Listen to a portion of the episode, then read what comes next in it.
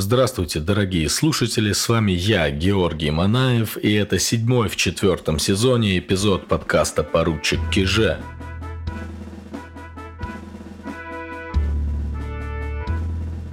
Как я обещал в прошлый раз, у этого выпуска необычный формат. Когда-то я работал экскурсоводом в Москве, водя группы по самым различным маршрутам в центре города – но этот маршрут по языческой Москве я разработал исключительно для нашего выпуска. Физически эту экскурсию пройти было бы не так интересно, потому что в ней почти нет никаких объектов показа. Беседуя, мы будем переноситься в разные места Москвы. Когда вы окажетесь в этих местах в следующий раз, вы сами, надеюсь, сможете, вспоминая или переслушивая наш рассказ, подумать о древнем прошлом города. А те явления и события, о которых мы будем говорить, неожиданным для большинства из нас образом определили историю и облик города Москвы. Однако мы будем говорить о язычестве, что интересно будет не только москвичам. Потому что в этом выпуске я объясню, как поминовение умерших дурной смертью и самоубийц связано с такими московскими местами – массовых развлечений, как Большой театр или Сад-Эрмитаж. Интересно? Тогда давайте разбираться. Прежде всего нужно уточнить, какое язычество имеется в виду в названии выпуска. Наш разговор не будет касаться темы славянского языческого пантеона, о которой до сих пор ведутся ожесточенные споры – мы будем говорить только о том, что можно подтвердить по источникам, письменным, археологическим и лингвистическим, то есть о бытовом язычестве, которое преследовалось и вытеснялось христианством, но все равно оставило свои следы в истории города. Рассказ начинается на площади Абельмановская застава, на пересечении Таганской улицы и Рогожского вала. В Средневековье это место было дальней окраиной Москвы, а в 1742 году здесь прошла граница города – Камер-Калежский вал, насыпанный для того, чтобы в город не могли беспошлинно ввозить товары, прежде всего спиртное. Название Камер-Калежского вала и сохранилось в названии улицы Рогожский вал. Покровский женский монастырь, стоящий на этом месте, был основан в 1635 году царем Михаилом Федоровичем, как мужской монастырь, и во время своего основания был известен как монастырь на убогих домах. Известно, что в этом месте или около него находилось кладбище бездомных и странников. Такие места на Руси назывались убогими домами. Одними из самых живучих и оберегаемых традиций в культуре любого народа являются традиции, связанные с поминовением и почитанием умерших. Поэтому реликты языческих верований дольше всего сохраняются именно в погребальной культуре. Именно эти реликты стремилась искоренить православная церковь. А значит, для того, чтобы их изучить, нам нужно посмотреть, что запрещала церковь. Зимой 1551 года в Москве прошел Стоглавый собор Русской Православной Церкви. Открыл собор, обращаясь ко всем русским иерархам под предстоятельством митрополита Макария, сам царь Иван Грозный. Хотя ему на тот момент было всего-то 20 с небольшим лет, он впервые в истории открывал церковный поместный собор как государь, венчанный на царство Московское. И, как у светского правителя, у царя были вопросы к духовенству как бы от имени своего народа. Именно поэтому текст Стоглава, документа, в котором записаны решения Стоглавого собора, построен по принципу вопросов и ответов. Отдельная глава текста Стоглава полностью посвящена искоренению неправильностей, ересей и языческих верований – и поэтому представляет для нас особый интерес. Если в прошлом что-то запрещали на таком высоком уровне, это лучшее для нас подтверждение того, что с запрещаемым были какие-то проблемы. Итак, против каких же неправильностей и ересей выступали и царь, и церковь в середине XVI века? Стоглавам запрещалось, к примеру, освещать на алтарях церквей плодные оболочки, в которых рождались некоторые дети.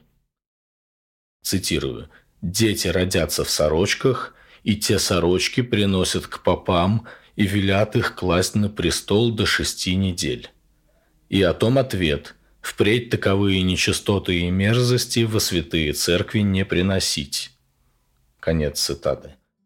Точно такие же запреты касались и мыла, которое прихожане просили освещать, и так называемой четверговой соли.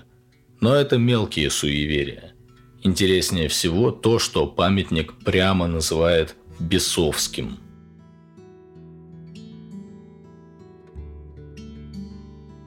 Это слово употребляется по отношению к глумотворцам и органникам, то есть скоморохам, которые сопровождали, к примеру, свадьбы по языческому обряду. В посвященном скоморохам подкасте мы уже говорили о том, что их музыка и в особенности их глум, то есть срамные спектакли с песнями, были остатками языческих празднований. Стоглав прямо запрещает скоморохов – чтобы от них впредь такого насильства и бесчиния не было нигде же никогда же.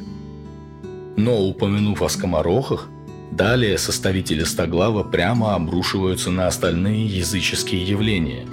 Мы узнаем, что бродячие лжепророки призывали христиан не работать в среду и пятницу, потому что Святая Пятница не велит в среду и пятницу ручного дела не делайте и женам не ткати, не прясти, и платье не мыти, и каменья не разжигати.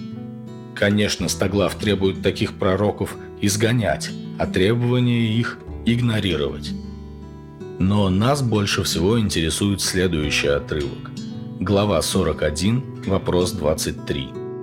В Троицкую субботу по селам и по погостам сходятся мужи и жены на жальниках – и плачутся по гробам с великим кричанием. И егда начнут играть из скоморохи гудцы и пригудницы, они же от плача приставшие начнут скакати и плясати, и в ладони бити, и песни сатанинские пети, на тех же жальниках обманщики и мошенники. И о том ответ. Всем священникам по всем градам и поселам чтобы детей своих духовных наказывали и поучали. В кое время родителей своих поминают, и они бы нищих поили и кормили по своей силе, а скоморохам и гудцам и всяким глумцам запрещали и возбраняли, чтобы в те времена, коли родителей поминают, православных христиан не смущали и не прельщали теми бесовскими своими играми. Что здесь сказано, переводим на современный язык что в Троицкую субботу, когда поминают всех умерших и в особенности родителей, на жальниках мужчины и женщины плачутся по гробам с великим кричанием, а дальше появляются запрещенные скоморохи. Когда они начинают играть, плач прекращаются, и начинают скакать и плясать и петь песни на тех же жальниках. Обманщики и мошенники, то есть все, кто это делает, нехорошие люди – как мы понимаем, главный здесь термин – это «жальник», и, по-видимому, это кладбище. Но очевидно, что на христианских кладбищах при церквях скоморохам никто устраивать своих игрищ бы не дал. О каких кладбищах тогда может идти речь? Жальниками для сравнения в новгородских землях называли курганные могилы. Еще известны значения – жальник – старинное кладбище, скудельница – а вот скудельница и убогий дом, о котором мы уже говорили, это, собственно, одно и то же. В начале 17 века патриарх Филарет, отец первого Романова, царя Михаила Федоровича, пишет грамоту Арзамасскому Спасскому монастырю.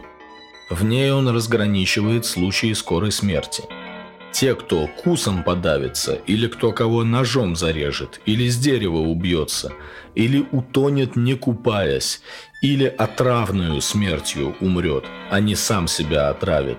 Этих предписано хоронить у церкви и отпевать как прочих. Иная участь ждала тех, кто вина опьется, или удавится, или зарежется, или с качелей убьется, или купаясь утонет, или сам себя отравит, или иное какое дурно сам над собой учинит. Вот этих людей предписывалось не отпевать и у церкви не хоронить, а складывать в убогих домах. При этом в убогих домах еще предписывалось класть воров и разбойников, исповедовавшихся перед смертью, всех умерших после казни и исповедовавшихся перед казнью. Туда же попадали умершие в заключении преступники. Деньги на их перевозку в убогие дома выдавал разбойный приказ Центральное государственное учреждение, занимавшееся всеми вопросами преступности. Словом, тел в убогих домах было предостаточно. Представляли они из себя вырытые за границами города скудельные ямы, находившиеся возле рек и водоемов, так как почва обычно бывает глинистой как раз в таких местах. Скудель – это глиняный черепок, а скудельница – яма, вырытая в глинистой почве. Стенки такой ямы достаточно плотные, поэтому если переложить тела в ней льдом, получается как бы ледник, род холодильной ямы прошлых времен. Зачем это все было нужно, объясняет московский историк XIX века Владимир Остроухов. С увеличением населения Москвы росло количество людей из других городов, иностранцев, людей, приехавших по делам торговли. Немало из них умирало ежегодно от разных причин. Если богатые могли быть погребены на приходских кладбищах с помощью родственников, то что делать с бедными и одинокими?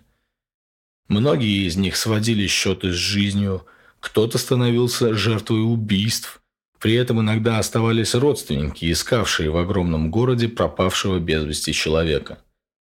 При отсутствии письменных документов и фотографий удостоверить личность человека, умершего на улице, в пути, в общественном месте, было невозможно. Как решались эти проблемы? В русских городах были особые места – крестцы, на которых стояли часовни. Туда временно помещали тела неопознанных мертвецов перед их отправкой в убогий дом. В летнее время они находились там 3-4 дня, в зимнее – подольше – но после эпидемии чумы 1654 года правительство запретило часовни на крестцах, предписав отправлять все неопознанные тела сразу в скудельницы. Чтобы лед не таял, скудельницы накрывались сверху деревянным сараем. Он и назывался убогим домом. К весне в убогих домах скапливалось значительное количество тел – которые зимой не погребались. Во-первых, потому что почва мерзлая. Во-вторых, как замечает Остроухов, потому что весной на празднике Пасхи и Пятидесятницы удавалось собрать много пожертвований на похороны.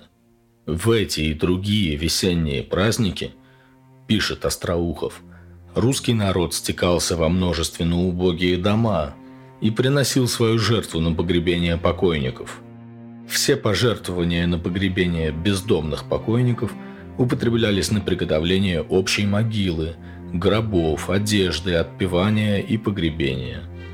Нередко состоятельные и вместе благочестивые граждане города Москвы сами омывали покойников, одевали их в новые одежды и клали в гроб, считая это высоким христианским подвигом. Причт церкви приглашались или в сами убогие дома – или в особые часовни при них для отпевания умерших. По исполнении христианского долга, продолжает Остроухов, русский, в особенности простой народ, по древнейшему обычаю совершал поминовение над погребенными на кладбище при убогом доме. Поминовение было приурочено ко времени перед Троицыным днем. В так называемый семек на убогие дома стекалось множество народу, для поминовения, которое состояло из употребления яств и питий. Это было написано в 1896 году. То есть мы видим, что гуляния на убогих домах, которые осуждались Стоглавом в середине XVI века, продолжались по древнейшему обычаю, несмотря на запреты, и совершались на семик, седьмой четверг после Пасхи, за три дня до Троицкой субботы. Это обычно где-то вторая неделя июня. Подчеркну, что семика не было в православном календаре. Это реликтовый праздник поминовения усопших. Обязательной частью поминовения на семик была поминальная трапеза с блинами, кутьей, киселем, древними славянскими поминальными блюдами. И как мы видим по стоглаву, атрибутом этих поминовений, по крайней мере в XVI веке, еще бывали и игрища со скоморохами. Значит, место возле нынешнего Покровского монастыря было одним из таких мест убогих домов. Исследователи согласны с тем, что на месте таких жальников часто ставились монастыри и церкви. Надо думать не в последнюю очередь для того, чтобы святым монастырем попрать место языческих игрищ, чтобы поминовение сделать церковным, с отпеванием, а не только языческим, со скоморохами. В 1896 году в книге историка Григория Георгиевского о православных торжествах в Старой Москве мы находим упоминания об этих местах. Он пишет, что возле Покровского монастыря до XVIII века был известный крестный ход на убогие дома для совершения общей панихиды над телами, постигнутых внезапной смертью. В Москве были и другие подобные божедомки. За Серпуховской заставой. Сюда в 1606 году привезли поруганное тело Лжедмитрия I, но после того, как пошли слухи, что земля не принимает нечестивого, его сожгли, а прахом выстрелили из пушки. Причем до большой эпидемии чумы 1650-х годов многие убогие дома располагались в том числе и в черте города. Еще одна божедомка когда-то была возле улицы Причистенко, в Чертольском переулке, который раньше назывался Божедомским. На месте, где сейчас стоит памятник школьникам, погибшим во Второй мировой, и здание школы, была церковь Спаса нерукотворного образа, что на убогих домах. Где-то рядом здесь находилась скудельница. Также эта церковь была известна как церковь Пороскевы Пятницы на Божедомке, и она существовала на этом месте еще при Рюриковичах. Каменный храм, перестроенный в конце 17 века, снесли в 1935 году. Церковь Николы в Звонарях на Рождественке. Бывшая церковь Николы на Божедомке. Крестный ход на Семик ходил сюда из Высокопетровского монастыря, который неподалеку. Известно, что в конце XVI века из-за густонаселенности этой части города убогий дом отсюда перенесли севернее, в пустынную тогда местность на берегу реки Неглинной и ее притока на Прудной – Обе реки на данный момент в коллекторе. Эта божедомка была приписана к церкви Воздвижения Креста Господня, она же Иоанна Воина, на убогих домах. Но крестный ход продолжал ходить из Высокопетровского монастыря. Где это место сейчас? Второй после Абельмановской заставы большой район нашей виртуальной экскурсии – это нынешние улицы Дурова и Достоевского. 6 декабря 2018 года во время прокладки траншеи рядом с театром «Уголок» дедушки Дурова рабочие нашли многочисленные человеческие останки. Траншею делали для опоры башенного крана строить новый корпус уголка Дурова, на сегодняшний день он уже закончен, вот под ним и располагалась когда-то скудельница. Эта скудельница и отмечена, например, на карте Москвы 1843 года. Посмотрите эту карту в канале подкастов Телеграм. Церковь Иоанна Воина, под ней убогий дом. Улица Дурова тогда называлась Божедомкой, улица Достоевского – Новой Божедомской улицей. Церковь была снесена в начале 1930-х годов, затем на ее месте возведена гостиница Центрального дома Российской армии, ныне гостиница «Славянка». В 1732 году убогий дом из района современной улицы Дурова постановлено перенести. К этому времени тут уже большой жилой квартал. и в приходе церкви Иоанна Воина около 80 дворов. Тогда Божедомку переносят еще севернее, на то место, где впоследствии находилось Лазаревское кладбище возле Марьиной рощи. Существование убогого дома возле Марьиной рощи продолжалось до 1763 года, когда указом Синода от 29 апреля было велено лежащие в Москве, близ Марьиной рощи, в убогом дому, в вырытой яме мертвые тела по отпетии обычного надгробного пения в землю зарыть и впредь привозимые из разных мест тела по отправлении пения погребать в то же самое время – Таким образом, в 1763 году был уничтожен последний убогий дом. Само собой разумеется, прекратился туда и крестный ход из Высокопетровского монастыря, а вскоре в 1771 в Москву пришла чума.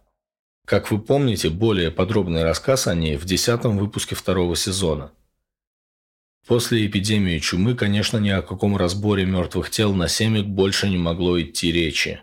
Даже самые простые москвичи поняли, что это ведет к массовому заражению. А Москву, как мы теперь знаем, ждали еще массовые холерные эпидемии в первой половине XIX века. Так что с 1770-х в санитарных целях скудельницы были засыпаны, а хоронить стали на отдельных участках, на новообразованных кладбищах. На севере захоронения самоубийц и неопознанных стали производиться на отдельном участке Лазаревского кладбища. Сейчас этот участок под Третьим кольцом. А в районе Таганки вместо Божедомки около Покровского монастыря хоронить начали на Калитниковском кладбище. Если Калитниковское существует до сих пор, то от Лазаревского осталась только церковь сошествия Святого Духа. На территории бывшего кладбища сейчас детский сад, конный клуб, фестивальный парк и третье транспортное кольцо. Где именно находилась старая скудельница Марьиной рощи, выяснить так и не удалось. Но какое это отношение имеет к современной-то Москве? И при чем тут язычество? А дело в том, что традиции, о которых говорил Стоглав, традиции веселой тризны на семек, оказались в русской среде поразительно живучими. То есть Поблизости от убогих домов всегда было традиционное место гуляний, тех самых веселых и абсолютно неправославных гуляний, которые в древности включали в себя бесовские игрища скоморохов. Остроухов в своей книге о Лазаревском кладбище пишет «Отсюда и произошло гулянье на кладбище убогого дома, бывшего сначала при церкви воздвижения креста на Божедомке – потом при церкви Лазаревского кладбища, смежного с Марьиной рощей. Если это подтверждение покажется вам поздним, то у Павла Вестенгофа в очерках московской жизни, описывающих Москву середины XIX века, читаем «Семик. В этот день бывает многолюдное гулянье в Марьиной роще». Остановимся на этом гулянии поподробней. телеграм-канале подкаста вы можете увидеть картинку художника Грачева 1845 года «Семек или гулянье в Мариной роще» и другую гравюру «Семек в Епифановском уезде Тульской губернии».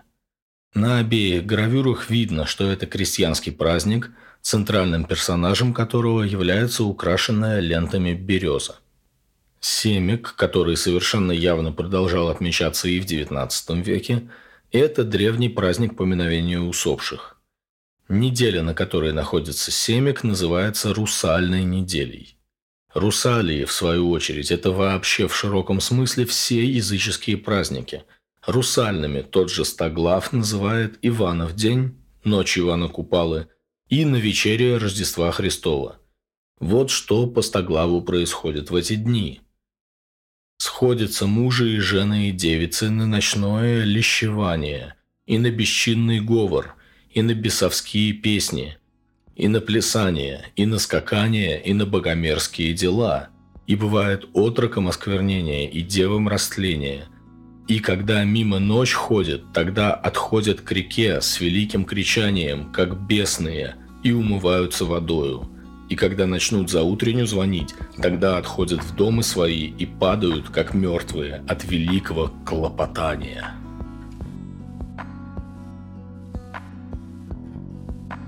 Описание этих богомерзких деяний Стоглав помещает сразу же после ответа о тризных нажальниках со скоморохами. То есть, в сознании человека тех времен эти вещи, Троицкая суббота и Русалии на Иванов день и на вечере Рождества, явно стояли в одном ряду. Очевидно, что на дни летнего и зимнего солнцестояния в древности приходились крупные праздники, как было в очень многих культурах, равным образом и в славянской. В процессе христианизации русских земель церковь постаралась заместить эти праздники своими. На Иванов день стало приходиться Рождество Иоанна Предтечи, на зимнее солнцестояние Рождество Христово. Весной на Семецкой неделе праздновался длинный праздник зарождения жизни, праздник урожая, кульминацией которого была родительская суббота, в православии ставшая праздником Святой Троицы. Вся Семецкая, она же Троицкая, она же Русальная неделя в народных празднествах посвящена культу земли, плодородия, который логичным образом в народном сознании связывается с культом поминовения усопших предков. Как пишет фольклорист Анна Некрылова в книге «Русские праздники», обряды поминовения всех усопших начинались во вторник когда на кладбищах устраивали поминальную трапезу с раскладыванием на могилах яиц, окрашенных в желтый цвет, лепешек, блинов. Эти поминки назывались задушными, то есть устроенными для душ умерших, которые по поверью бродили в Семецкую неделю по земле, не находя себе пристанища. Поминальные тризны продолжались и в четверг, причем во многих губерниях России поминовение умерших в Семик считалось едва ли не главным поминовением года. Очевидец из Пермской губернии писал «Ни один день из поминальных, установленных церковью, не почитается так, как Семик, четверг перед Троицыным днем. Хотя церковью в этот день не установлено поминовение умерших, оно – по установившемуся обычаю совершается во многих приходах епархии, не исключая и некоторых городов. Москвовед Татьяна Бирюкова описывает интереснейшие обряды, которые в Семик проделывали в березовых рощах девушки.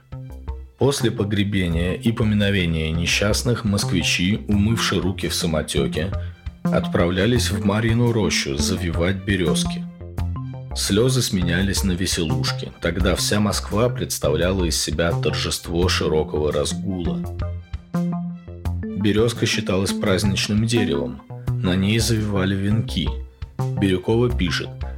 Сначала березу раскачивали, ловили какую-либо высокую ветвь и связывали ее с ветвью близ стоявшего дерева.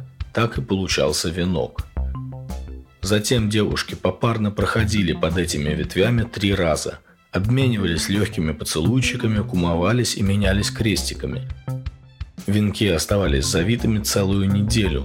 Долго к деревьям никто не подходил, их даже обегали стороною, так как говаривали, что на завитые венки садятся русалки. Нетрудно догадаться, добавляю я уже от себя, что русалки в данном случае и есть те души умерших, которые бродят в Семецкую неделю по земле. Березы таким образом традиционно украшались и завивались в качестве жеста почтения к предкам. В Семик вырубалось огромное количество берез. Ими украшались жилые и общественные здания, а богачи покупали березы на Семик десятками стволов. Так, по версии Бирюковой, и вырубили, собственно, всю березовую Марьину рощу. Но нас интересует само гуляние. Получается, что, как пишет Остроухов, поблизости от мест божедомок были традиционные места гуляний. Это действительно так. Постараемся представить себе, что значит такое место в старину, когда большинство людей были неграмотны, когда отсутствовали средства массовой информации и оповещения. Просто жителям города было известно, что по традиции и для развлечения – в эти определенные дни мы ходим вот в такое-то место, где мы собираемся для праздника. А значит, там будут продавать съестное и алкоголь, в том числе нелегальный, и будут что-то развлекательное показывать или устраивать. Давайте теперь найдем такие пятачки возле московских божедомок. Одно из этих мест мы уже знаем, самое позднее. Это Марьина роща. А было ли гуляние у божедомки, когда она находилась возле церкви Иоанна Воина – Придем на берег Антропова или Антроповского пруда, там, где от Селезневской улицы отходит третий самотечный переулок, по которому идет трамвай. Этот пруд – единственный сохранившийся из целого каскада неглининских прудов в верхнем течении реки Неглинной, исток которой в Марьиной роще. Пруды спускались вниз к самотеке – вот они на карте 1797 года. Смотрите в телеграм-канале. Думаю, не случайно, что вокруг этих бывших прудов, то есть на месте нынешних самотечных переулков, в начале 19 века открылся публичный сад с павильонами и беседками. Вскоре вход в сад стал платным, а с 1876 года при хозяине сада антрепренере Лентовском наступил расцвет этого сада, который известен как Эрмитаж на Божедомке. Да, новый сад Эрмитаж на каретном ряду, как я уже рассказывал в подкасте о развлечениях Старой Москвы, получил свое название в честь вот того старого сада Лентовского. В 1880 году в саду Эрмитаж на Божедомке был возведен деревянный оперный театр с электрическим освещением – театр «Антей», там было несколько этажей, ложи и отдельные кабинки. Стоял этот театр где-то в нынешних дворах за домом 17А по Самотечной улице. В 1890-х годах сад пришел в упадок и был после застроен, а пруды засыпаны. Почему я так уверен, что увеселительный сад, открывшийся поблизости от бывшей божедомки, сто лет спустя после ее закапывания, имеет к ней отношение – Представляю вам судить об этом самим. Случайен ли тот факт, что и возле первой божедомки, о которой мы сегодня говорили, то есть божедомки на месте Покровского монастыря, тоже вырос увеселительный комплекс. Причем произошло это еще раньше, а именно в 1783 году. Майкл Мэддекс, английский инженер – был приглашен в Россию, чтобы учить великого князя Павла Петровича механике и физике в 1766 году. Преподав свой курс, англичанин покинул Санкт-Петербург, а спустя 10 лет вернулся, но уже в Москву, и не как инженер, а как богатый театральный антрепренер. Он знал, как на современном европейском уровне организовать театр, какое должно быть здание, какие пьесы – должны в нем идти. После чумы 1771 года в Москве почти не осталось содержателей театров. Дошло до того, что в 1776 Екатерина II поручила губернскому прокурору Петру Русову срочно организовать публичный театр. Потому что что это за старая столица без театра, как благородному обществу культурно отдыхать? Урусов нанял Медокса – и вместе они сначала завели Знаменский театр, а когда в 1780-м он сгорел, Медекс уже без помощи Урусова отстроил Петровский театр. Это здание было ровно на месте нынешнего Большого театра, только выходило фасадом на улицу Петровку. История Петровского театра очень интересна, но мы не будем в нее сейчас погружаться. Скажу только, что это был современный, прогрессивный театр, на который все равнялись. И в нем не было места легким пьескам. Для более невзыскательной публики Медекс в 1783 развивая свой успех, построил Воксал – летнее увеселительное заведение, которое работало с мая по сентябрь. Название такое было дано по лондонскому предместью Воксхолл, известному как место массового отдыха на открытом воздухе и в летних эстрадах. И организован воксал Медекса был, как вы думаете, где возле старой божедомки около Покровского монастыря. На Хотевском плане Москвы 1852 года мы видим Воксальную площадь и Воксальный пруд на месте нынешних Большого и Малого факельных переулков. Интересно, что раньше оба переулка назывались вокзальными, но в 1919 году кто-то переименовал их в факельные. Кто-то, кто помнил, что в дни существования вокзала – Переулки эти были уставлены столбами с горящими факелами, освещавшими подъездную аллею к месту, где стоял воксал. А стоял он ровно на месте треугольной воксальной площади, где сейчас детский сад. На месте воксального пруда, засыпанного в 1890-е годы, сквер. Разные источники сообщают о московском воксале Медекса примерно одно – располагался в саду с прудом, где были павильоны и буфеты. Представления шли на летней площадке прямо в саду. В ненастную погоду открывалось специальное легкое помещение – комнатный театр. Игрались обычно небольшие оперные или драматические комедии, после которых устраивали бал или маскарад, завершавшийся ужином. По вечерам сад освещался фонарями, и гулянья длились до двух часов ночи. В Воксале выступали те же артисты, что и на сцене Петровского театра. Также устраивались регулярные фейерверки и были доступны бильярдные комнаты. В общем, это получился целый развлекательный мол. В 1794 году Медекс передает свои заведения в управление опекунскому совету. По сути, он был отстранен от деятельности градоначальником Москвы Прозоровским в результате интриг. Но дело отстранения шло не скоро, и Петровский театр перешел в казну только в 1801 году, а в 1805 сгорел из-за безголового гардеробщика, который оставил в гардеробе две горящих свечи и ушел по своим делам. Еще 15 лет стояло бесхозным пепелище Петровского театра, пока в 1821 его не начали перестраивать по проекту Осипа Баве – он использовал фундамент и три стены Петровского театра и развернул здание фасадом на площадь. В основе Большого театра, таким образом, остатки стен бывшей машкередной залы театра Меддекса. Мы не знаем, сколько именно еще проработал воксал Майкла Медекса и в каком именно году Медекс скончался, но все это произошло еще до войны 1812 года – Заметьте, я не утверждаю в этом выпуске прямо, что, например, старый сад Эрмитаж был организован именно на месте гуляний возле Божедомки. И не говорю, что воксал Медекса был организован специально именно у древней Божедомки возле Покровского монастыря. Но такая версия имеет право на существование. Тем более, что, о чем не часто упоминают современные исследователи, соседний с большим и малым факельными переулками, товарищеский, раньше носил название «Дурной переулок». И то это название ему дали по просьбе старообрядцев, которые преобладали в этой части Москвы, а до начала XIX века он назывался «Чертов переулок».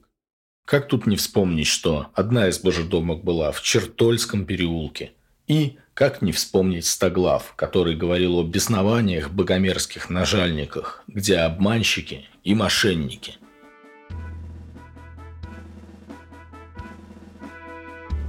Спасибо всем, кто был с нами сегодня. И если вам понравился этот выпуск, не забудьте поставить подкасту лайк и отправить ссылку своим друзьям. Подкаст «Правда» нуждается в вашей поддержке. Если это возможно, поддержите его с помощью платформы Boosty. Ссылка в описании. Я не устану благодарить тех, кто уже поддержал мой проект. Спасибо вам, друзья. Я это очень ценю.